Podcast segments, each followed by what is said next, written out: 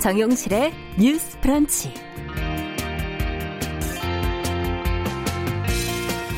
안녕하십니까. 정용실입니다. 코로나19가 진정세에 접어들고 지난 주말 황금 연휴를 거치면서 소비자들의 지갑이 열리고 있습니다. 한산했던 동네 식당, 백화점, 쇼핑몰, 가전제품 매장들도 최근 매출이 늘고 있다고 하는데요. 어, 감염병 사태가 경제 전반에 침체를 몰고 와서 자영업자들의 시름이 깊어가던 와중에 반가운 소식이 아닌가 하는 생각이 드네요. 자, 그동안 못 갔던 곳에 놀러도 가고 또 기분 좋게 돈들을 쓰시는 모양입니다. 그런데 이런 분위기를 두고 몇몇 언론에서는 보복 소비라는 말을 쓰고 있습니다. 억눌렸던 소비가 분출됐다고 해서 쓰는 그런 표현인데요. 어감이 썩 좋진 않네요. SNS 등에서도 모처럼 좋은 분위기를 전하면서 이런 공격적인 단어를 굳이 써야 하느냐 하는 그런 지적이 나오고 있던데요.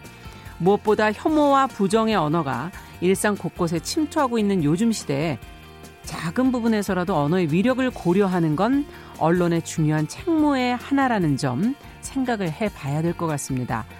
보복 소비를 좀 대체할 다른 표현이 있을 것 같은데 이미 뭐 보상 소비 이런 말을 쓰시는 분들도 있고 치유 소비, 뭐 회복 소비, 아니면 행복 소비 뭐 이렇게 써보는 건 어떨까요? 자, 5월 7일 목요일 정용실의 뉴스 브런치 시작하겠습니다.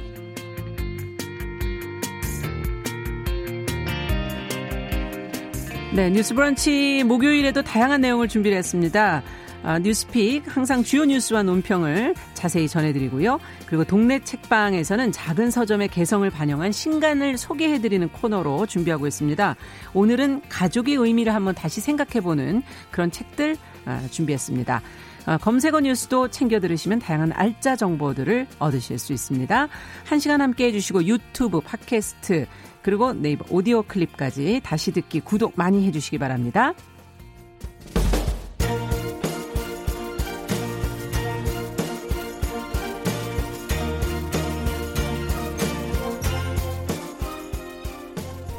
여성을 위한 시사 정보 프로그램 KBS 일라디오 정용실의 뉴스 브런치 여러분의 의견을 기다립니다. 샵 9730으로 문자 보내 주세요. 짧은 문자 50원, 긴 문자 100원이 부과됩니다.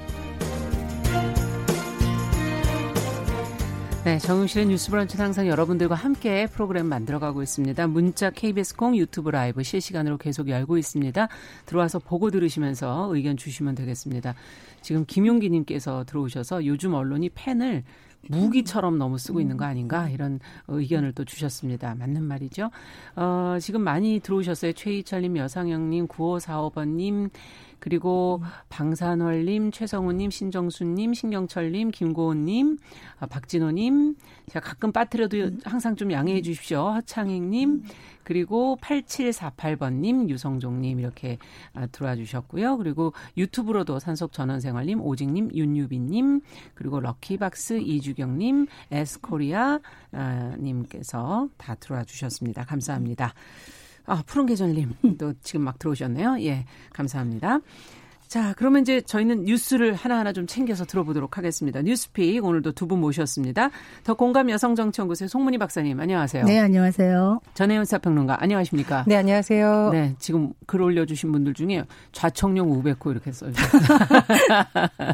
그타 방송이긴 네. 한데 네. 강석 김혜영의 싱글벙글 음. 쇼라는 거 저도 자주 들었는데 끝나 33년 만에 이제 끝났습니다. 예, 예. 그런데 그걸 보면서 33년이면은 그때까지 우리가 이 방송을 하면 제가 80도 훨씬 넘어가기 아. 때문에 힘들겠지만 이 방송도 참 우리 오래 하고 싶다라는 아, 네. 의욕이 갑자기 불끈 솟았습니다. 맞아요. 부부보다 더 진짜 정이 많이 네, 들었을 것 같아요. 그럴 것 같아요. 네. 네. 좌청령 우백호라는 너무 멋진 용어를 써주셔서 아 너무 감사하고 아까 어. 말씀하신 것처럼 이제 네. 언어가 점점 거세지고 있잖아요. 언론도 좀 조심하긴 해야 될것 네, 뉴스브런치 안 그러려고 네. 노력을 많이 하는데 혹시 부족한 점 있으면 좀 주시고요. 아까 소비 얘기하셨는데 칭찬 소비라는 말을 좀 써보면 어떨까 칭찬 싶습니다. 소비. 왜냐하면 국민들 네. 모두 너무 높은 시민 의식을 발휘해 주셨고 저는 아이들하고 음. 노인분들 얼마나 답답했을까 싶어요. 아, 그럼요. 그래서 5월 가정의 달을 맞아서 뭐 선물 많이 하시는데 음. 칭찬 도 같이 해주시면 배가 되지 소비. 않을까, 기쁨이 음. 배가 되지 않을까 싶습니다. 그러네요. 자, 그럼 우리는 이제 뉴스를 좀 챙겨보도록 하겠습니다. 첫 번째 뉴스는 어, 이재용 삼성 부회장이 어제 이제 경영권 승계 의혹에 대해서 어, 대국민 사과를 했고 승계하지 않겠다는 입장을 밝혔어요. 어, 이 밖에도 또 주목할 만한 발언들이 몇 가지가 나온 것 같은데 내용을 좀 정리해 보죠. 전혜연 평론가께서 좀 정리해 주시겠습니까? 예, 이재용 부회장의 어떤 대국민 사과문 발표에 대해서 어 갑자기 왜 나왔지 이렇게 음. 궁금하실 수 있으니까 배경을 조금 설명드리겠습니다. 이재용 부회장에 대한 여러 재판이 진행 중인데 음. 이 뇌물 공여 혐의 등에 대한 파기환송심을 맡은 서울 고법 형사 1부에서 지난해 10월 이런 주문을 삼성했습니다. 어, 준법 감시 제도 그러니까 불법을 하지 않도록 상시적으로 감시하는 네. 어떤 제도를 마련하라는 취지의 권고를 했었고 삼성에서는 올해 2월 감시 기구로서 삼성 준법 감시 위원회를 출범시켰습니다. 음, 저희가 한 번은 얘기를 해드렸었는데. 예, 예. 그리고 예. 이제 준법 감시 위에서 다시 아, 사과해라. 예를 들면 음. 경영권 승계 의혹이라던가 어, 노조 부분에 대해서 사과를 해라라고 권고를 해서 이런 네. 맥락에서 이번에 대국민 사과문이 발표된 음. 겁니다.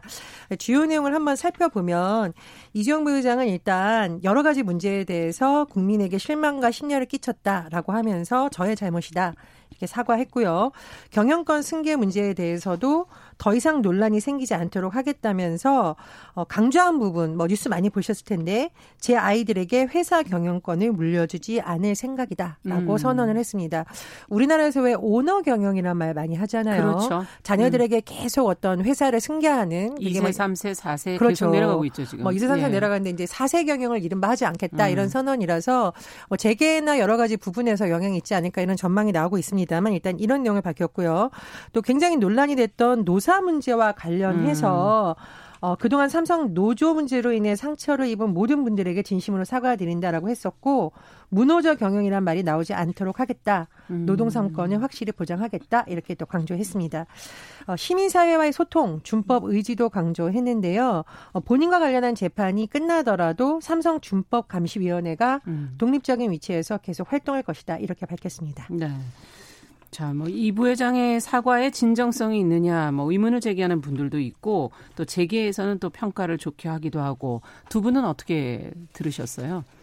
아, 삼성이라는 기업에 대해서 사실은 국민들이 갖고 있는 감정은 양가 감정이라고 하죠. 네. 어떻게 보면 애증이 교차한다고 할 수 있는데 어, 정말 그 큰 기업으로서 해외에 나가 보면 삼성이라는 기업의 또 존재감을 느끼면서 예전에는 한국을 몰라도 삼성은 음. 안다 이런 말이 나올 정도로 국위 선양에도 많은 역할을 했고 실제로 지금 임직원들과 뭐 계열사까지 합치면은 사실 많은 경제의 중요한 부분을 차지하고 있는데 네. 그럼에도 불구하고 삼성에 대해서 따가운 눈초리를 보였던 이유는 뭐냐 하면 아까 이제 어떤 경영 세습 이런 얘기를 했습니다만 능력 있는 후계자가 뭐 세습할 수 있겠죠. 그런데 문제는 그 과정에서의 어떤 편법이나 탈법 음. 이런 것들이 문제가 되기 때문에 지금 재판도 걸려 있는 것 아니겠습니까? 그렇죠. 어제 이재용 부회장이 이제 사과를 하면서 어떤 얘기를 하고 있냐면 구체적인 사과의 내용이 좀 빠져 있는 것 같아요. 지금 사실은 뭐 삼성물산과 제일모직 합병 문제 그리고 네. 삼성바이오로직스의 분식 회계 문제 이런 걸로 재판이 진행 중인데 여기에 대해서 어떤 부분이 어 범법 행위가 있었다든지 음. 또 재발 방지를 위해서 어떤 걸 하겠다든지 아. 이런 이야기 구체적인 이야기는 빠져 있어서 아마 재판 중이기 때문에 그런 것도 있겠습니다만 진지한 반성 만약에 이번 재판에서 감형의 음. 사유로 진지한 반성을 둔다면은 거기에는 약간 못 미치는 게 좀 있지 않겠나 이런 생각이 들고요. 어제 이제 삼성이 더 이상 무노조하지 않겠다 이 얘기를 했는데 네. 선언하는 건 의미가 있어요. 일단 음. 그런데 예전에 한 고 이병철 회장이 내 눈에 흙이 들어가기 전까지는 삼성의 노조는 안 된다 이렇게 했는데 아주 오랜 기간 한 80년간 지금 없지 않았습니까? 물론 작년 11월에 삼성전자 서비스 그쪽에 노조가 출범을 했습니다만 사실 굉장히 미약하죠. 그런데 문제는 노조를 인정하겠다고 했다면은 이게 진정성이 있으려면은 지금 농성을 332일째 하고 있는 철탑에서 하고 있는 해고 노동자가 있습니다. 음. 김용희 씨라고요.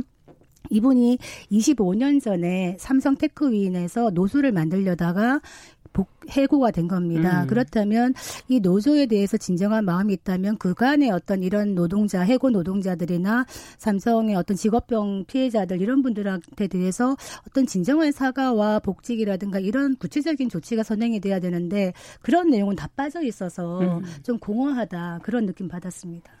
전 평론가님께서는 어떠십니까?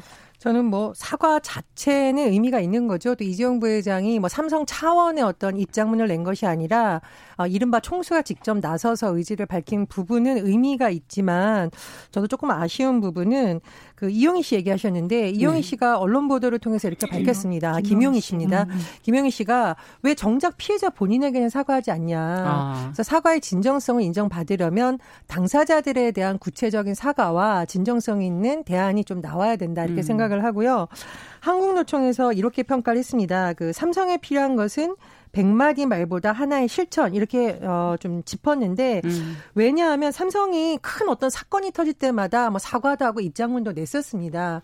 그런데 문제는 사과하고 입장을 내는데 계속 어떤 불법 관련 혐의와 관련해서 수사를 받고 재판을 받고 또 사과하고 이것이 반복되는 것이 아. 아니냐는 것이죠. 그래서 사과문을 사실 작성할 때 굉장히 우리나라의 전문가들이 투입이 됐을 거고 준법 감시기의 의견도 들어갔겠습니다마는 중요한 것은 이것이 실천이 되냐. 음. 더 이상 이런 불법 혐의로 수사를 받는 것도 좀 근절이 되고 노조와에 있어서도 정말 어떤 상생관계가 되느냐 이런 부분은 조금 더 지켜봐야 된다고 봅니다.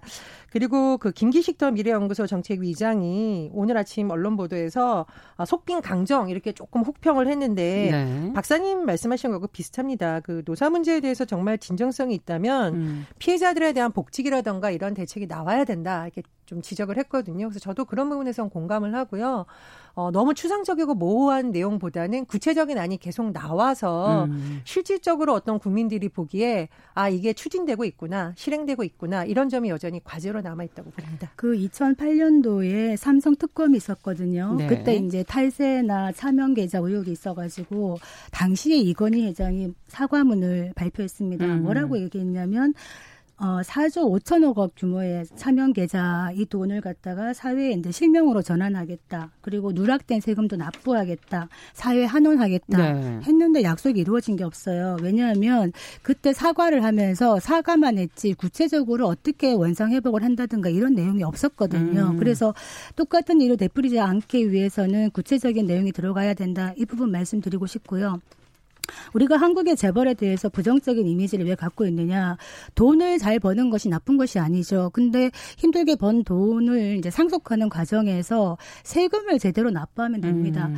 그러면 되는데 이거를 탈루하기 위해서 이제 하다 보니까 문제가 생기는 것들이고 다른 뭐 기업들도 마찬가지겠습니다만 만약에 이런 범죄를 저질렀다면 일반인하고 똑같이 기왕에 어떤 과거의 범죄가 있다면 거기에 대한 합당한 처벌을 받는 것이 맞다. 그러니까 미래에 대한 약속으로 이렇게 두루뭉술하게 넘어가는 것은 아니지 않는가 저는 뭐 그런 생각이 들고요. 제 지인 중에 삼성에 대해서 굉장히 이제 삼성이나 이런 재벌의 행위들 이런 것들에 대해서 굉장히 비판적이신 분이 음. 있었는데 본인의 아드님이 삼성에 입사를 했어요. 그때 너무 좋아서 또 축하 파티를 하시더라고요. 제가 말한 거는 삼성에 대한 국민의 기대가 아직까지 있다. 음. 그렇기 때문에 이번 기회에 삼성이 다시 거듭 태어나는 시간이 됐으면 좋겠다 이 말씀 드리겠습니다. 어떤 대기업이 일자리를 창출하거나 우리나라 우리나라의 국위 선양을 하는 것까지 국민들이 비판하는 것은 아니고요. 그렇죠. 다만 이 오너 경영을 하면서 저질러지는 각종 뭐 탈세 의혹이라던가 음. 지배 구조의 불투명성 이런 부분은 좀 많이 개선이 돼야 될 거라고 보고요. 그리고 이제 참여연대도 논평에서 한번 짚었고 저도 굉장히 공감하는 부분인데 사실 이사회가 있지 않습니까? 그렇죠. 이사회가 뭐 음. 독립성, 투명성이 있어야 되고 또 내부의 어떤 견제 장치를 해야 되는데 준법 감시도 중요하지만 대다수 기업이 이사회를 갖고 있단 말이에요. 네. 근데 이 이사회가 제대로 작동 안 하는 것은 문제가 있다. 그러니까 음. 사건 터지고 나서 보여지기 식으로 어떤 위원회를 만들기보다는 이사회들이 할 역할을 제대로 하는 것이 굉장히 중요하다고 강조하고 있습니다. 저도 어떤 제가 재벌 풍세에 관련된 재판 과정을 예전에 현장에서 많이 봤었는데 다들 그 법정에 들어가면 정말 너무 불쌍한 표정으로 음. 반성하겠다고 얘기를 하는데 탈세 혐의라든가 이런 걸로 수사받고 재판 가기 전에 이사회를 통해서 좀 걸러졌다면 오히려 음. 낫지 않았을까 생각이 듭니다. 그래서 이번 기회에 많은 기업들이라든가 어떤 기관들이 이사회의 투명성이라든가 독립성을 높이는 방안도 그러네요. 한번 고민해 봤으면 합니다. 그러니까 뭐 저도 이사를 맡고 있는 단체들이 있습니다만 음. 사실상 이 이사회 역할이 굉장히 중요하거든요. 기업을 견제할 수도 있는 거고 어, 재, 채찍을 가할 수도 있는 건데 음. 많은 부분에서는 이사회의 기능이 그런 기능을 잘 하지 못하는 것이 많기 때문에 이걸 약간 법적으로 이사들 유가족들의 책임도 좀 강화하면 좋겠다 이 생각도 들고요. 네. 이왕 발족한 삼성 준법 감시위원회도 제 기능을 잘했으면 음. 좋겠다 이 생각이 듭니다. 지금 언론 보다 보면 준법 감시에서 내일쯤 어떤 입장이 나올 건데 아마 뭐 노조 관련해서 구체적인 내용이 나올 것 같다고 했습니다. 네. 그래서 내일 또 어떤 발표가 나올지 한번 또 어, 지켜봐야 되겠네요. 예. 자, 그럼 다음 뉴스로 또 가보겠습니다. 이낙연 전 총리, 그 더불어민주당 국난 극복 위원장이 이제 그저께 이천 물류창고 화재 희생자들에게 조문을 가서 유가족과 나눈 대화가 좀 부적, 부적절했다 하는 그런 비판이 일어서 어제 사과를 했네요. 관련 내용을 전평론가님께서 좀 정리를 해주시겠어요? 예, 이낙연 전 총리이고 지금 이제 더불어민주당의 코로나19 국난 극복 위원장을 맡고 있는데요. 네. 이 위원장이 어, 이천 화재 빈소를 찾아서 유족들과 나눈 대화에 대해서 야당에서 굉장히 거세게 비판이 일었죠. 음. 어, 뭐 항의를 하거나 슬픔을 호소하는 유가족들에 대해서 너무 좀 머리만 있고 가슴은 없다 이렇게 장전 이제 의원이 음. 비판을 하기도 했고 또 다른 뭐 정당에서도 보면 아니 그렇게 슬픔에 빠져 있는 사람들한테 너무 냉정한 거 아니냐 음. 또 이런 비판 여론이 일기도 했습니다.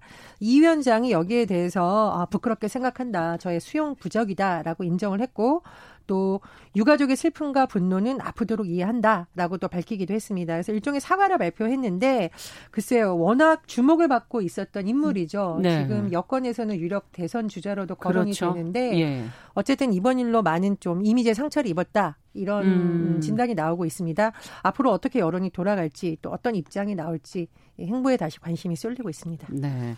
자, 뭐 총리 시절에는 사실은 어려운 상황에서 사, 상당히 침착하게 국민들의 마음을 잘 보듬어 줘 왔던 인물이라 또 그래서 또 실망의 목소리가 나오는 게 아닌가 하는 생각도 드는데 어떻게 생각하십니까? 두 분께서는.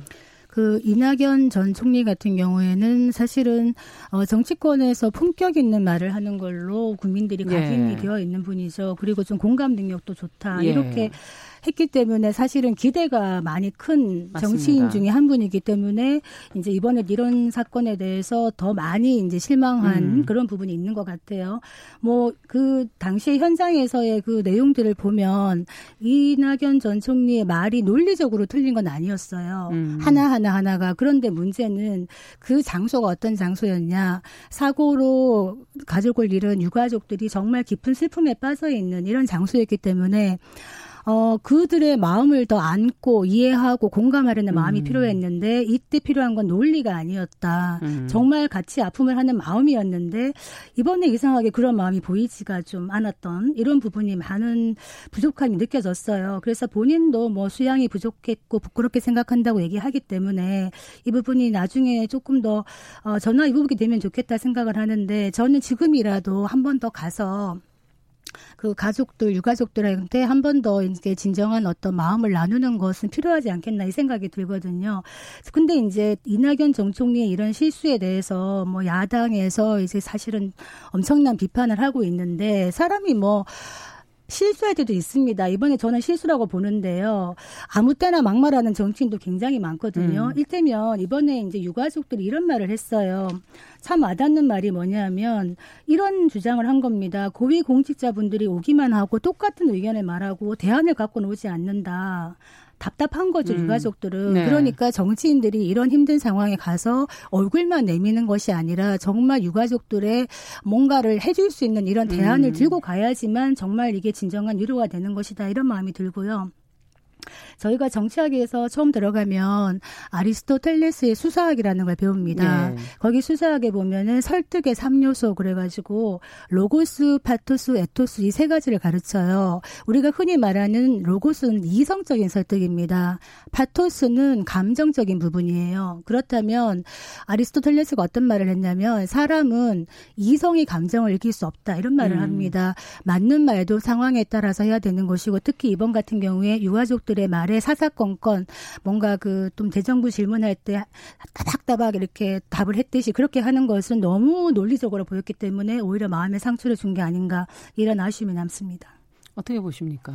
저는 한마디로 정리를 하자면 정치는 공감이다 이렇게 생각을 합니다. 그쵸. 그래서 음. 이낙연 전 총리가 뭐 사실은 대정부 질문할 때 보면 굉장히 활약을 많이 했었죠. 네. 야당 의원들의 공격에 대해서 아주 노련하게 맞받아치고 음. 오히려 질문을 해서 야당 의원들이 할 말이 없게 만들고 그러면서 사실 인기도 많이 끌었습니다. 그리고 이전에 어떤 참사 현장에 어떤 빈소를 찾아가서 눈물을 흘리기도 했었고 음.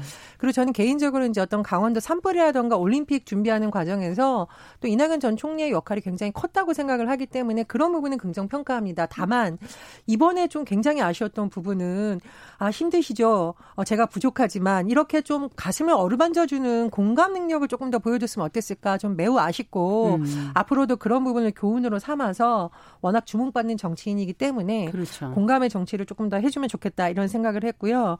어, 최근에 어, 민주당에서 배출한 두 분의 대통령을 한번 떠올려봤습니다. 네. 노무현 전 대통령과 음. 문재인 대통령의 별명 혹시 기억나십니까? 별명이요? 노무현 대통령을 뭐라고 불렀죠? 바보, 바보, 바보 노무현 또 있습니다. 음, 음. 노짱이라고 불렀어요. 음, 지지자들이. 예. 사실 대선 주자한테 노짱이라는 게 어떻게 생각하면 예의가 없다라고 생각하지만 음. 그만큼 친숙하다. 그렇죠. 노란 셔츠 입은 사나이라는 가요에 맞춰서 같이 춤추고 음. 그리고 국민들의 가슴에 많이 울렸던 영상이 있는데 그것이 바로 노무현의 눈물이었습니다. 아, 맞아요. 사실 대선 주자가 눈물을 흘리는 걸 보고 굉장히 혹평이 나올 수 있는데 음. 많은 국민들이 아 노무현이라는 사람이 약자와 없는 사람들의 편에서 공감을 해주는 사람이구나라는 많은 어떤 화제를 일으켰거든요. 그리고 또 하나 문재인 대통령에 있어서의 저는 키워드가 위로라고 생각을 음. 해요. 제가 텔레그램 엠번방 사건 언급하다가 눈물이 왈칵 쏟아졌는데 음. 그게 바로 문재인 대통령이 했던 이 발언 때문입니다. 피해자들에게 진심으로 위로의 말씀을 전한다. 음. 가해자 처벌해라, 조사해라 다 중요하죠. 그런데 음. 국정 지도자가 위로의 말씀을 권한다. 이 부분에 있어서 피해자들이 정말 맞아요. 많은 부분에 있어서 어, 생각이 조금 마음이 달라지지 음. 않았을까라는 생각을 합니다. 그리고 문재인 대통령의 별명이 뭘까요? 지지자들이 부르는 친근한 용어. 인이. 예, 인이입니다. 음. 그만큼 친숙함과 공감을 해주는 리더에 대한 갈망이 있다는 그렇죠. 거거든요. 그래서 이낙연 전 총리의 어떤 단정함, 품격 좋지만 국민들에게 조금 더 편안한, 음. 특히 이렇게 높은 분을 만날 기회가 없었지만 너무나 어려웠던 사람들이 만났을 때 조금 더 쉽게 다가갈 수 있는 공감 능력을 보여주면 맞아요. 어떨까 그런 생각이 듭니다. 그 지금 눈물 얘기하니까요. 정치인은 사실 저는 정치인의 동목 중에 가장 중요한 것 중에 하나가 가슴 속에 측은지심을 갖고 있어요. 있어야 음. 되는 것이고 연민과 눈물을 갖고 있어야 된다 생각을 하는데 재승박덕이란 말이 있지 않습니까? 아무리 머리가 좋고 재주가 좋아도 덕이 많은 사람을 이길 수가 없는 음. 거거든요. 음. 그래서 사실은 어, 정치인이 연설할 때 말을 너무 유창하게 잘 변하는 사람보다 좀 어눌하지만 온 마음을 담아서 하는 사람에게 더 유권자가 끌리는 그렇죠. 것은 바로 그 진정성 때문입니다. 특히 이번 이낙연 전 총리 이, 이, 이 사건 같은 경우에는 음. 선거가 끝난 다음에 지금 아까 말했던 문재인 대통령의 지지도에 사실은 지금 여당이 많이 업혀가는 부분이 음. 있습니다. 분명히. 그런데 에, 선거할 때 어떤 얘기를 했냐면 이낙연 전 총리가 오만한 민주당의 버릇을 잡아놓겠다. 이런 얘기를 했고 친정 엄마 같은 정치인이 되겠다 이런 얘기를 했는데 음. 선거가 끝난 다음에 바로 이런 일이 생기니까 국민들 눈에는 좋지 않게 보일 수밖에 없는 거죠. 그리고 그 문재인 대통령이 고 김영균 씨 사망한 네네. 젊은 노동자인 고 김영균 씨 어머니를 포옹하면서 이 한마디를 했다고 하죠. 많이 힘드셨죠. 음. 저는 지금 정치인들한테 바라는 게 이런 게 아닐까 국민들이. 싶습니다. 예, 많이 예. 힘드셨죠라고 했고 5.18 묘역을 문재인 대통령이 찾았을 때 그 유족의 편지를 낭떠한 김소영 씨에게 음. 다가가서 이렇게 안아주면서 위로하는 모습이 나옵니다. 그래서 어, 냉철하고 논리적인 정치도 필요하지만 지금 여러 가지 어려움이 겪은 국민들에게 어, 정치인이 보여줘야 될 모습은 음. 따뜻한 위로, 어, 감성의 리더십, 그렇죠. 공감의 리더십이 음. 아닐까 그렇게 생각합니다. 네. 뭐 한마디 덧붙이자면 대통령이기 때문에 대통령이 감성의 리더십은 아주 당연히 중요한 것이지만 더욱 중요한 것은 이제 국민들의 가슴도 안아주지만 먹고 살 것도 만들어줘야 된다. 음. 이 말씀드리겠습니다. 네.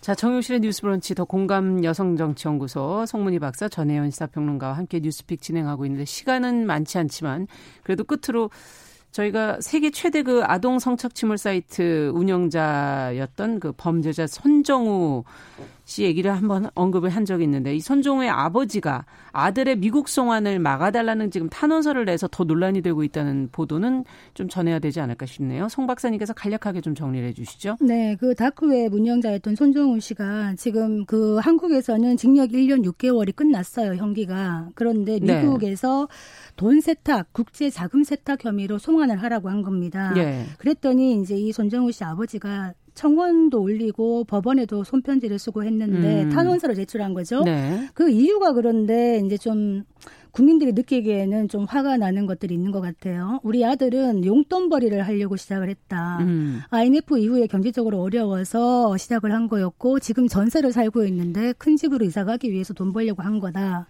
그리고 미국은 자금 세탁이나 이런 걸로 처벌을 받으면 100년 이상 나올 텐데 음식 문화나 언어가 다른 데서 얘가 하는 거는 너무나 가혹하다.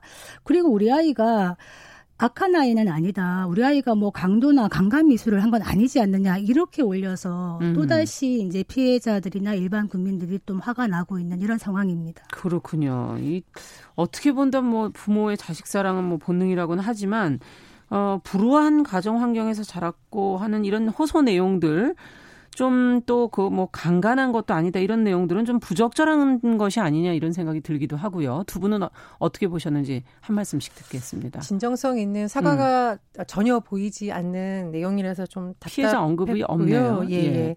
어떤 성착취물이나 불법 촬영물 피해자들이 평생 겪는 고통을 외면하고 본인 예. 아들이 지금 겪을 고통만 강조한 것이 그러니까요. 오히려 공분을 불러일으켜서 좀 음. 부적절하다, 안 올리니만 못하다 이렇게 생각을 합니다. 그리고 사과라는 것은 상대방의 입장에서 진정성 있게 하는 거지 내가 음. 뭘 그렇게 잘못했어 이건 사과가 아니거든요. 그래서 어 이분의 아버지가 더 이상 그 피해자들에게 2차 가해를 하는 이런 부분은 좀 주의해야 된다 이렇게 생각합니다. 네. 아니 그 피해자들의 고통을 어떻게 생각을 했길래 이런 말을 할 수 있는가라는 생각을 많이 하는 거죠. 사실 내 자식은 귀하죠. 누구나 음. 그 자식이 범죄인이라 할때라도 부모의 마음은 그렇습니다만 내 자식이 망친 남의 아이들의 인생은 어떻느냐. 음. 그러니까 내 자식이 귀하면 남의 자식도 귀한데 이 부분에 대해서는 전혀 아직까지 현실 인식이 제대로 안 된 것 같고요. 우리 아이가 강간했냐 이 말은 오프라인에서 뭘 직접적으로 한 것도 아닌데 그냥 뭐 영상 좀 올린 것 같고 그러느냐 이렇게 이렇게 얘기하는 거는 음. 정말 이 범죄의 중대성에 대해서 인식하지 못한다. 음. 지금 손정우 씨가 올린 것들 중에서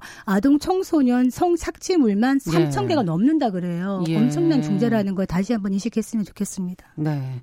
자, 오늘 뉴스픽 전혜연 평론가 그리고 더 공감 여성정치연구소의 송문희 박사 두 분과 함께 이야기 나눠봤습니다. 말씀 잘 들었습니다. 감사합니다. 감사합니다. 자, 정용실의 뉴스 브런치 듣고 계신 지금 시각은 10시 32분 넘어서고 있고요. 어, 라디오 정보센터 뉴스 잠시 듣고 오겠습니다. 중앙방역대책본부는 7일 0시 현재 코로나19 국내 신규 확진자가 4명 늘어 누적 확진자는 1,810명으로 집계됐다고 밝혔습니다. 정부가 오늘 제2차 비상경제 중앙대책본부 회의를 열고 이른바 한국판 뉴딜 사업의 추진 방향 등을 논의합니다. 1분기 경상수지가 1년 전보다 증가하며 32분기 연속 흑자를 기록했습니다. 코로나19 사태 영향은 대중국 수출에 부분적으로 반영됐습니다. 우리나라 외환 보유액이 지난달 37억 달러 넘게 증가하며 한 달 만에 반등했습니다. 홍남기 경제부총리가 중위소득 150% 이하로 매출이 급감한 프리랜서, 영세 자영업자 등 93만 명에게 고용 안정 지원금을 지급하겠다고 발표했습니다. 지금까지 라디오 정보센터 조진주였습니다.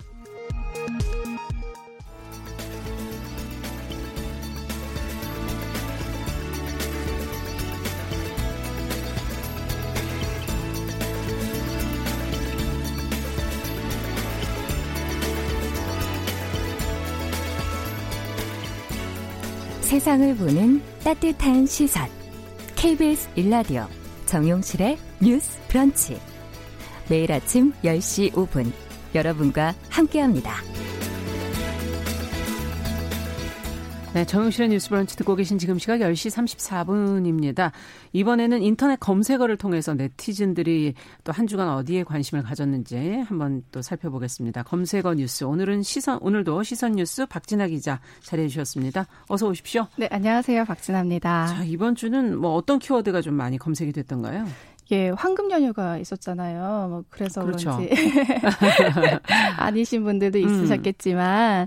네 그래도 오랜만에 찾아온 황금 연휴라 그런지 관련된 키워드를 좀 볼수 음. 있었고요. 또 재난지원금 조회나 어린이날 또 아. 어버이날 네, 그 관한 내용들 네, 검색이 음. 많이 됐습니다. 그래서 음. 제가 오늘은 5월과 관련된 내용을 좀 살펴봤는데요. 네, 첫 번째는 어버이날입니다. 어버이날 바로 5월 내일이죠. 8일. 네, 네 5월 8일 바로 내일인데 어버이날 감사하는 음. 날입니다. 근데 이게 코로나19 확진자가 좀 급격하게 줄면서 지난 6일부터 이 사회적 거리두기에서 생활 속 거리두기로 네. 전환이 되긴 했어요. 그래서 많은 분들이 어, 요양병원이나 이제 시설에 있는 음. 부모님들한테 가도 되는 건가 이렇게 좀 궁금해 하셨거든요. 그러니까 어떻게 되나요? 정부가 불가능하다. 이렇게 아, 시설에 네. 가는 거는 불가능하다. 네, 가면 안 된다. 이렇게 아. 내용을 전해왔거든요. 그러니까 정부가 고위험군이 밀집한 요양병원 등은 이 생활 속 거리두기로 전환하기는 이르다 이렇게 음, 판단을 한 겁니다. 그렇군요. 어, 일부 병원들 요양병원들이 면회를 잠정 허용하지 않았나 이런 생각이 지금 드는데. 예, 맞습니다. 네. 그래서 정부가 이번에 더 확실하게 얘기를 한 건데요. 아. 이에 대해서 불어 메시지를 정확하게 내놓은 겁니다. 음. 이 어른들의 거동이 쉽지가 않고 또 공간의 특성상 집단 감염이 취약하다는 점 때문에 이런 결정이 내려진 건데 그래도 정부는 조만간 이 생활 속 거리두기에 맞춘 요양기관의 방역 세부 지침을 마련할 계획이니까 음. 조금만 참아달라 이렇게 얘기를 했습니다. 네. 기존에 조치됐던 지침을 중심으로 방역 관리를 진행하고요. 요양 시설에 새로 도입되는 풀링 검사 그러니까 이게 여러 명의 검체를 한 번에 검사를 한 다음에 혹시나 양성이 나오면 한 명한 한 명씩 다시 검사를 하는 거예요. 음. 이거에 대해서 가능한가라는 논의가 많이 있었는데 최근에는 여러 테스트를 거쳤고 가능해요? 이제 10명까지는 괜찮다는 음. 내용들이 전문가들 의견이 나오고 있는 추세여서 이런 검사들을 통해서 위험을 낮추는 방안을 검토 중이다 이렇게 그러니까 주기적으로 밝혔습니다. 이제 체크를 해보겠다는 그런 얘기군요. 네 맞습니다. 네. 자, 그러면 이번에는 어떻게 해야 되나 영상 통화 정도로 하셔야 되겠네요. 네, 아쉽지만, 네, 아쉽지만 네. 그렇게 하셔야 될 것 같아요. 네. 또 어떤 내용이 있을까요? 아무래도 어버이날부터 건강 관련된 내용을 빼놓을 수가 음. 없잖아요. 이 부모님들 저 같은 경우도 오랜만에 이제 한 번씩 뵀는데 부모님들의 이 모습을 통해서 건강 상태가 혹시 이상한가 이게 체크를 좀 해볼 수가 음. 있어요. 먼저 이렇게 함께 길을 걷는데 아우 외출을 자꾸 꺼려 하시고 이렇게 음. 나보다 걷는 속도가 현저하게 뒤떨어진다. 네. 이런 경우에도 건강에 위험이 있다라고 볼 수가 있는데 이런 경우라면 혹시나 척추관 협착증은 아닌지 아, 의심해 볼 수가 있습니다. 그렇군요. 그러니까 이게 가만히 있을 때는 괜찮은 질병인데요. 걸으면 다리하고 엉덩이가 굉장히 통증이 많이 온다고 해요. 걸을 때. 네, 그래서 예. 걸을 때 뒤처지거나 걷기를 이제 거부하시는 경향이 음. 나오는 건데 그래서 이게 오래 걸으면은 잠깐 쉬었다가 또 걷고 잠깐 쉬었다가 걷고 음. 이런 모습을 반복해서 보이신다면 혹시나 척추관 협착증이 아닌가 이렇게 의심해 볼 수 있습니다. 네. 또 혹시나 이게 아니더라도 걸음을 걷다가 허리를 앞으로 자꾸 굽히시는 네. 어, 굽혔다가 어 이제 괜찮다 하고 다시 걷는 네. 그런 행동을 계속하신다면 이것도 척추관 협착증일 수가 있는데 그렇군요. 이게 허리를 살짝 굽히면 일시적으로 척추관이 넓어져서 통증이 음. 좀 감소한다고 해요. 그래서 이런 경우도 한번 혹시나 우리 어머니 아버지가 그러신 건 아닌가 볼수 있습니다. 좀잘 해보셔야 되겠는데요. 네. 예. 또 어떤 게 있습니까? 혹시 또 양반 다리를 평소에 잘 하셨었는데 만약에 양반 다리 하는 거를 불편해 하신다면 예. 그럼 고관절에 좀 문제가 있을 아, 수가 이거는 상당히 심각하다 그러시던데. 네, 음. 맞아요. 그럴 수가 있습니다. 고관절의 퇴행성 변화가 지속되면서 관절을 움직일 수 있는 범위가 점점 제한되면서 아. 이 양반 다리처럼 허벅지를 바깥으로 벌릴 때 통증이 심하게 느껴지는 건데요. 네. 실제로 건강보험 심사평가원이 공개한 2019년 통계 자료를 보면요. 고관절 인공관절 전치 환수를 받은 60세 이상 환자가 총 4,813명으로요. 어, 많네요. 네, 2015년도에 3,682명이었거든요. 그러니까 비교해 보면 4년 만에 무려 30 10.7%나 증가를 했습니다. 왜 그럴까?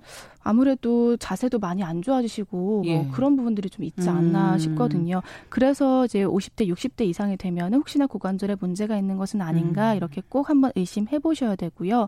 또 이 대표적인 노인성 질환인 관절이나 척추 질환으로 인해서 음. 통증이 발생하는 것은 물론이고요. 걸을 때 절뚝거린다거나 뭐 계단 오르기가 어렵다거나 그렇게들 많이 얘기하시죠. 예, 안고 서는 것 자체가 많이 어려우면 관절에 이제 이런 척추에 문제가 있을 수 있다. 음. 이렇게 보시면 되겠습니다.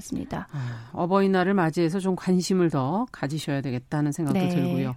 다음은 또 어떤 키워드가 있습니까? 네, 또 5월 곧 개학을 앞둔 그렇죠. 친구들이 많습니다. 예. 그래서 등교 주의점이 주의점? 있는데요. 네. 아, 등교를 하는 게 한편으로는 좋긴 하지만 부모님들도 걱정이 많으세요. 음. 그래서 오늘 13일부터 전국 초중고교의 순차적 등교 개학이 예정이 됐는데 교육부가 이에 대해서 몇 가지 지침을 좀 발표를 네. 했습니다. 가장 먼저 에어컨 사용이에요. 날이 이제 더워지니까. 네, 네. 최근 며칠 전에는 30도까지 아, 올라가더라고요. 낮이 여름이더라고요. 네, 네, 그래서 일교차도 심한데 또 낮에는 덥기 때문에 어, 어떻게 해야 되나 하는데 이게 또 왜 어떻게 해야 되냐라고 고민을 하셨냐면 기존에 코로나19 감염 확산 우려 때문에 에어컨 사용을 제한을 했었습니다. 네. 그렇기 때문에 어 그럼 우리 애들 너무 더운데 어떻게 음. 공부하나 이런 건데 이게 교실 창문 개방을 전제로 한 에어컨 사용이 가능한 것으로 이 지침을 마련을 아, 했습니다. 폐쇄된 공간에서 에어컨을 트는 게 아니라 네, 3분의 음. 1 정도 창문을 열어둔 채로 에어컨을 가동하는 것은 괜찮다. 네. 물론 전기 세가 좀 더 많이 나가긴 하겠지만 지금은 전기세보다는 아이들의 건강이 더 우선이기 때문에 그렇게 지금 사용 지침을 마련했다고 합니다. 음. 또 앞서 교육부는 지난 3월 시도교육청에 보낸 방역 지침에서 순환식 공기청정기나 에어컨은 코로나19를 더 퍼뜨릴 수 있다 이렇게 해서 중지를 했었는데 예. 이러한 소식이 알려지면서 학부모들의 우려가 커진 거였죠. 그래서 아, 말씀드린 대로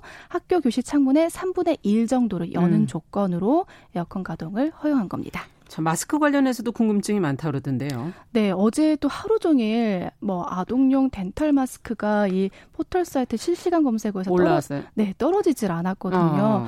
이게 날씨가 더워지기 때문에 요즘 또 얇은 마스크를 찾는 분들이 많아서 음. 품귀 조짐을 보이고 있다고 또, 합니다. 예. 그래서 이제 문제가 되는 건데 특히 여기다 정부가 이 방역 활동과 관련된 마스크는 코로나19 의심 환자를 돌보는 경우로 한정하는 거다. 그러니까 그 음. 그 외에는 덴탈 마스크라든지 다른 종류의 마스크를 써도 감염 예방이나 생활 방역을 실천할 수 있다 이렇게 밝혔습니다. 음. 그래서 이제 덴탈 마스크가 더 많이 이제 찾게 되는 건데 특히나 아이들 같은 경우 성인도 그렇지만 아이들은 이 KF94 쓰고 장 숨을 좀 쉬기가 좀 힘들긴 해요. 네 구사가. 맞아요. 또 긴 예. 시간 이 수업을 받아야 되는데 예. 이제 그게 어렵다는 내용들이 음. 단점이 있었는데 이런 것 때문에 덴탈 마스크 등 다른 종류 마스크 사용을 권장한 겁니다. 음. 품귀 조짐이 보이고 있고 가격이 또 좀 올라 올라가고 있어서 이게 걱정이 되긴 그러네요. 하는데 음. 네, 좀 많이 공급이 됐으면 좋겠습니다. 만약에 확진자가 코로나19 확진자가 뭐 학생이나 교직원 누구 중에라도 하나 나온다면 어떻게 되는 겁니까? 네, 만약 그렇게 된다면 14일간 학교를 폐쇄하고요. 예. 그 기간 동안 온라인 수업으로 전환을 합니다. 음. 또 코로나19 확산 방지를 위해서 1학기 중에 현장 체험 활동은 지양하고요. 개학이 늦춰진 만큼 아무래도 올 여름 방학은 보름 가량 정도만 진행될 것으로 보입니다. 여름 방학이 아주 짧아지네요. 거네요. 네. 네. 어쨌든 이제 등교가 이제 얼마 안 남았기 때문에 이것저것 잘 챙기셔야 될 것 같습니다. 네. 마지막 키워드 살펴보죠. 네, 다음은 양도소득세인데요. 음. 5월은 또 종합소득세 신고를 포함해서 각종 신고들이 많은 달이죠. 그래서 국세청이 다음 달 1일까지 홈테스 등을 통해서 지난해 귀속된 양도소득세에 대해서 확정 신고 및 납부를 받는다고 6일 발표를 했는데요. 예. 지난해 부동산 같은 자산을 2회 이상 양도한 뒤에 소득액을 합산해서 신고하지 않았거나 파생상품 거래에서 양도소득이 발생한 납세자들이 음. 대상이 되는 겁니다. 네. 세금은 항상 어려워서 제대로 또 작성 못 해본 경험들이 네. 많기 때문에 피해를 보는 경우들도 꽤 있다면서요. 맞습니다. 이렇게 실제로 피해 보는 경우들이 많아서 이번에 국세청에서 이런 대표적인 유형들을 좀 소개를 했거든요. 음. 너무 많아서 제가 몇 가지만 가지고 왔는데요. 네. 우선 고액 프리미엄이 형성된 재건축 입주권이나 아파트 분양권 등을 전매한 후에 양도 가액을 축소, 그러니까 음. 다운 계약을 한 거죠. 이렇게 해서 신고한 경우 있었고요. 또 토지와 건물을 일괄 양도하면서 감정평가 등이 합리적인 근거 없이 뭐 토지는 이만큼, 건물은 이만큼 이 음. 금액을 임의로 안분해서 양도차익을 과소 신고한 경우 등이 해당이 됩니다. 또 뭐 리모델링을 2천만 원을 했는데 음. 이게 현금 영수증이나 뭐 신용카드로 한 게 아니고 간이 영수증으로 해서 저희 이제 리모델링 했어요라고 제출하는 경우가 있는데 음. 이것도 해당이 안 되는 거죠. 그렇군요. 알겠습니다. 네. 잘 챙기셔야 되겠네요. 네. 네. 어, 어디서 검색해 보면 될까요? 지금 관련 내용을? 네, 홈택스 관련하시면 음. 되고요. 이외에도요. 혹시 잘 모르시겠다면 음. 양도소득세 또 양도소득세 피해, 음. 양도소득세 가산세 이런 식으로 검색하면 해당 내용들 어떤 피해들이 있었는지 찾아보실 수 있고 관련된 내용들도 음. 많이 확인해 보실 수 있습니다. 네, 검색어 뉴스 시선 뉴스의 박진아 기자와 함께했습니다. 감사합니다. 감사합니다.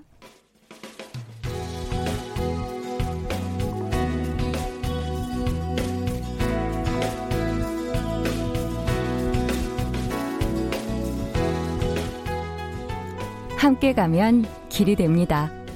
여러분과 함께하는 정용실의 뉴스 브런치. 월요일부터 금요일까지 방송됩니다. 정유실의 뉴스 브런치 듣고 계신 지금 시각 10시 45분 향해 가고 있고요. 여상영 님께서 신간 책 속의 코너 지금 기다리고 계시다고 좋아하시는데요, 벌써. 어, 저희 어, 작은 서점 주인들의 안목을 반영한 신간 속의 코너죠. 동네 책방 오늘은 부비프의 박은지 대표가 자리해 주셨어요. 어서 오세요. 안녕하세요. 네. 기분 좋으셨어요? 뿌듯합니다. 뿌듯하시죠? 자, 오늘 어떤 얘기를 좀 시작을 해 볼까요? 네, 그 오늘은 책을 어. 소개 하기 전에 재미있는 독립출판 잡지가 있어서 잡지? 먼, 네, 먼저 소개를 해드리려고 하는데요. 제목이 글리프라는 문학 잡지예요. 아. 네, 이 잡지는 자칭 문학 덕후라는 분들 다섯 분이 모여가지고 야. 좋아하는 문학과 또 작가에 대해 이야기하는 그런 잡지예요. 음. 네, 특이한 점이라고 하면 한 호에 딱 한 명의 작가만 선정을 해서 집중적으로 파고듭니다. 이게 재밌겠는데요. 네네. 네. 작년 9월에 창간호가 처음 나왔고 최근 2호가 나와서 한번 가지고 와봤습니다. 네, 그렇군요. 다른 잡지하고 어떤 점이 달래? 덕후들이면 어떤 게 다른 거예요? 네, 기존에 우리가 알고 있던 문학 잡지라고 하면 보통 출판사에서 만들고 또 작가들의 새로운 작품을 싣거나 그렇죠. 여러 네. 작가들의 예, 예. 평론가들의 비평을 싣고는 음. 했는데요. 그러니까 문단 내에서 만들어진 잡지라고 볼 수가 있었어요. 예. 근데 이 글리프는 문학을 좋아하는 그냥 그냥 좋아하는 보통 사람 다섯 명이 모여서 음. 자기들끼리 독립 출판을 한 거예요. 그래서 딱딱한 비평보다는 덕질 그리고 아. 아카이빙에 초점을 맞춥니다. 자료를 모으는 거. 네, 그래서 네. 이름도 그냥 문학 잡지라고 하지 않고 문학 덕질 덕 잡질 아카이빙 잡지라고 읽기도 힘드네. 부르고 있습니다. 네, 정말. 아. 그래서 이 한 명의 작가를 다룬다는 점에서는 매우 딱 하나의 브랜드나 기업을 다루는 매거진 비하고도 좀 닮은 구석이 있는 것 같아요. 그러네요. 그러니까 하나를 제대로 알자 이런 얘기인 것 같고 깊게 들어가 파는 그런 느낌이 들어서 네네. 네. 공부 겸 아니면 또 문학을 좋아하시는 분들이랑 같이 좀 읽어보시면 좋을 것 같은데 음. 어. 어떤 것들을 주로 아카이빙 하는지는 좀 체크를 해보죠. 네, 글리프 창간호에서는 정세랑 소설가를 다뤘고요. 예. 최근에 예. 나온 그 2호에서는 위저드 베이커리나 음. 네 이웃의 식탁 등을 쓴 구병모 소설가에 대해서 다루고 있어요. 관심 많은 작가들인데. 네. 음. 그래서 작가의 작품이나 연재글 또 인터뷰, 미발간 작품까지 모아서 빠짐없이 정리를 하고요. 작가의 시선이 닿았을 모든 것들을 모아서 엮 받고 있습니다. 네. 그래서 또 작가에게 보내는 팬레터가 실리기도 해요. 왜냐하면 이제 덕후 잡지니까 음. 그 작가에 대한 문제가 담긴 덕력 모의고사도 있는데 정말 아 그런 것도 있어요? 네, 전에 예전에 학교 다닐 때 시험 봤던 그 모의고사처럼 똑같이 만들어가지고요. 1번, 2번 이렇게서 네네네. 어. 그래서 내가 이 작가를 얼마나 좋아하는지 자체 평가도 해볼 수가 있어요. 아 막상 점수는 낮으면 덕후가 아닌 걸로 팬심이 부족하거나 팬심이 부족한 걸로. 네 그런 기존 잡지하고는 좀 다른 시도들을 많이 하네요. 네, 맞습니다. 네. 문학을 좋아하는 사람들이 기존에 나오던 잡지를 읽고 그냥 수동적으로 받아들이는 데서 그치지 않고요. 음. 어, 내가 좋아하는 작가를 적극적으로 즐기고 또 말하는 모습이 굉장히 새로우면서도 그러네요. 신선합니다. 그러면 저희도 오늘은 이제 한번 덕후처럼 뭘 하나 파고 들어봐야 될 텐데 뭐 오늘 어떤 책을 들어가 볼까요? 네, 그 오늘 소개해드릴 책도 독립 출판물이에요. 예. 네, 5월이 가정의 달이다 보니까 음. 여기저기서 가족의 소중함에 대한 구호들이 많이 들려오는데요. 네. 어, 가족에 대한 자기 경험을 펴낸 독립 출판 에세이 두 권을 소개해 드리려고 합니다. 에세이 두 권. 네. 네. 제목이 제목, 뭐예요? 네, 제목이 한 권은 내 엄마 맞아. 이제 들고 계신 그거고요. 또 음. 하나는 난 가끔 아빠를 죽이는 상상을 하곤 해인데요. 야, 제목이 뭔가 살벌한데. 내 엄마 맞아의 표지를 보여드리면 유전자 검사 결과를 앞에 써놨어요. 91치 95.327% 엄마 맞네. 네, 맞, 맞아요. 네. 엄마 맞고. 근데 왜 이런 제목을 달았지? 네, 아주 제목이 재밌네요. 그리고 난 가끔 아빠를 죽이는 상상을 하곤 해. 어, 이것도 아주 무서운 그 애니메이션, 네? 어, 만화의 몇 어, 장면이 네. 그려져 있는데 아주 무시무시합니다. 네. 따뜻한 가족 얘기가 전혀 아니군요. 네, 맞습니다. 가족이라는 그런 그, 느낌이. 네, 이 책은 가족 간의 화목이나 뭐 사랑에 대한 교훈을 전하는 책은 눈치채셨겠지만 아니고요. 음. 오히려 가족 내의 폭력과 또 부모의 폭언 이런 음. 것들로 인한 자녀의 상처를 고백하는 책이에요. 아. 네, 이상적인 가족이나 뭐 정상 가족 이렇게 생각하면 서로 깊은 관계를 맺고 서로 힘이 되는 그런 관계를 네, 떠올리기 저희가 상상하죠, 그걸 예. 네. 근데 책 속의 가족들은 저자에게 나의 치부인 동시에 또 나를 힘들게 하는 그 무엇이에요. 아. 그래서 가족 간의 문제는 가까운 사이에도 쉽게 털어놓기가 어렵잖아요. 그럼요. 그래서 혼자 힘들어하는 경우가 많은데 그래서 더 마음의 상처가 해소되지 못하고 점점 깊어지기도 합니다. 음. 그래서 이 책들은 어, 어디에도 털어놓지 못한 가족의 문제들을 지면에 기대어서 토해내고 음. 있습니다. 그렇군요. 사실은 가족이라는 게 그렇게 양가가 다 있거든요. 하나만 음. 있는 게 아니라 좋기도 하지만 힘들게도 하는 게 가족인데 네, 그러면 내 엄마 맞아라는 책부터 하나 좀 들여다보죠. 뭐 네. 뭐 어떤 내용이에요? 어, 이 책. 책은 엄마의 말로 인해서 상처받고 이제 우울증 치료까지 받게 된 저자가 아. 자기 자신을 치유하기 위해서 쓴 글이에요. 음. 근데 책의 목차를 보시면 저자가 엄마한테 실제로 들었던 말들이 이제 꾸려져 있는데요. 목차에. 네네. 이런 것들이 있어요.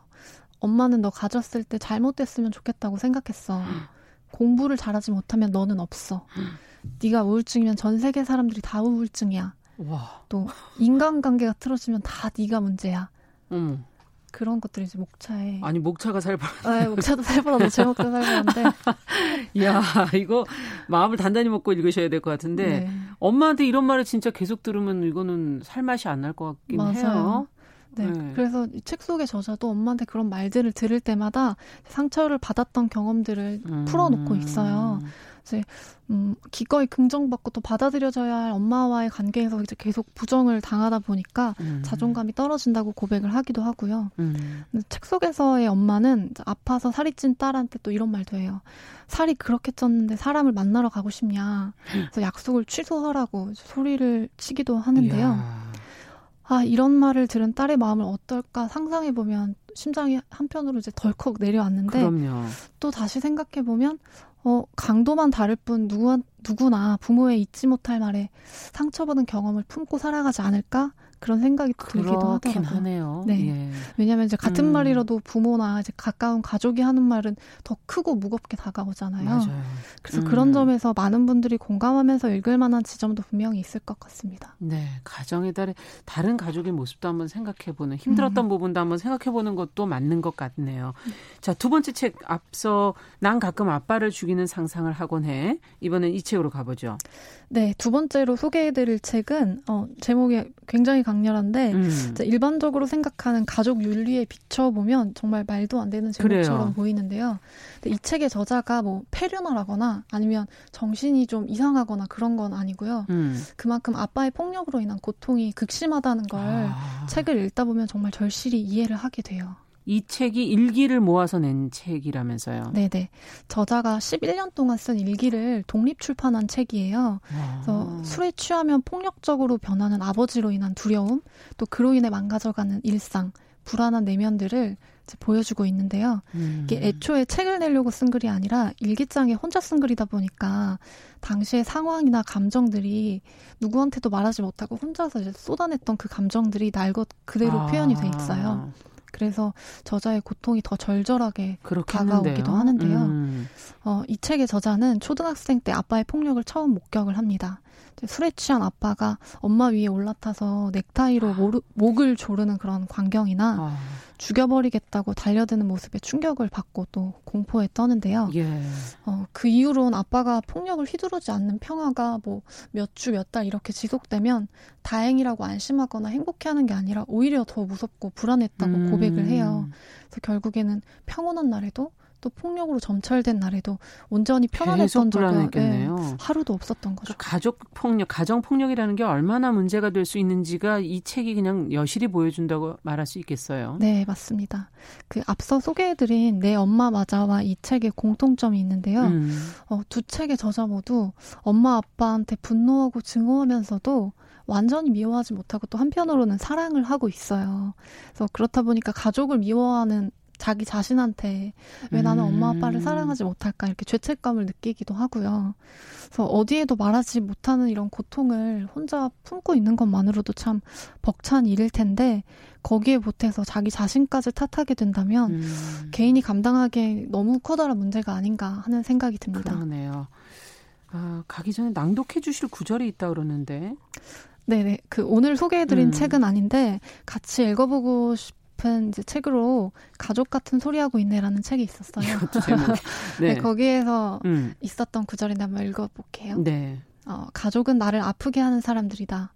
가족의 당위성을 강요하며 가족이란 따뜻하고 뭉클한 그 무엇이며 나를 눈물 짓게 하지만 결국에는 서로가 없어서는 안 될 존재들이라고 이야기하지 않았으면 좋겠다.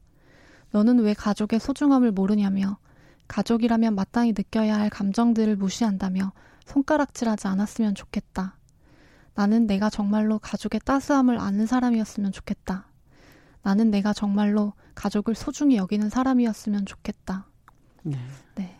이 문장과 그 음. 오늘 소개해드린 책이 가족으로 인해서 고통받고 계신 분들을 보다 입체적으로 음. 바라볼 수 있는 계기가 됐으면 합니다. 네. 오늘 많은 분들이 들어오셔서 신정수님, 방산올님, 뭐, 김대근님, 인님, 뭐, 어, 김영기님 모두 다 어, 아파서 읽기가 참 힘들 것 같다. 음. 이런 의견도 보내주셨네요.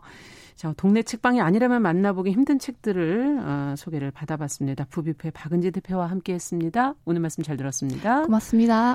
정용실의 뉴스 브런치 목요일 순서 이제 여기서 인사드리겠습니다. 저는 내일 10시 5분에 다시 뵙겠습니다. 감사합니다.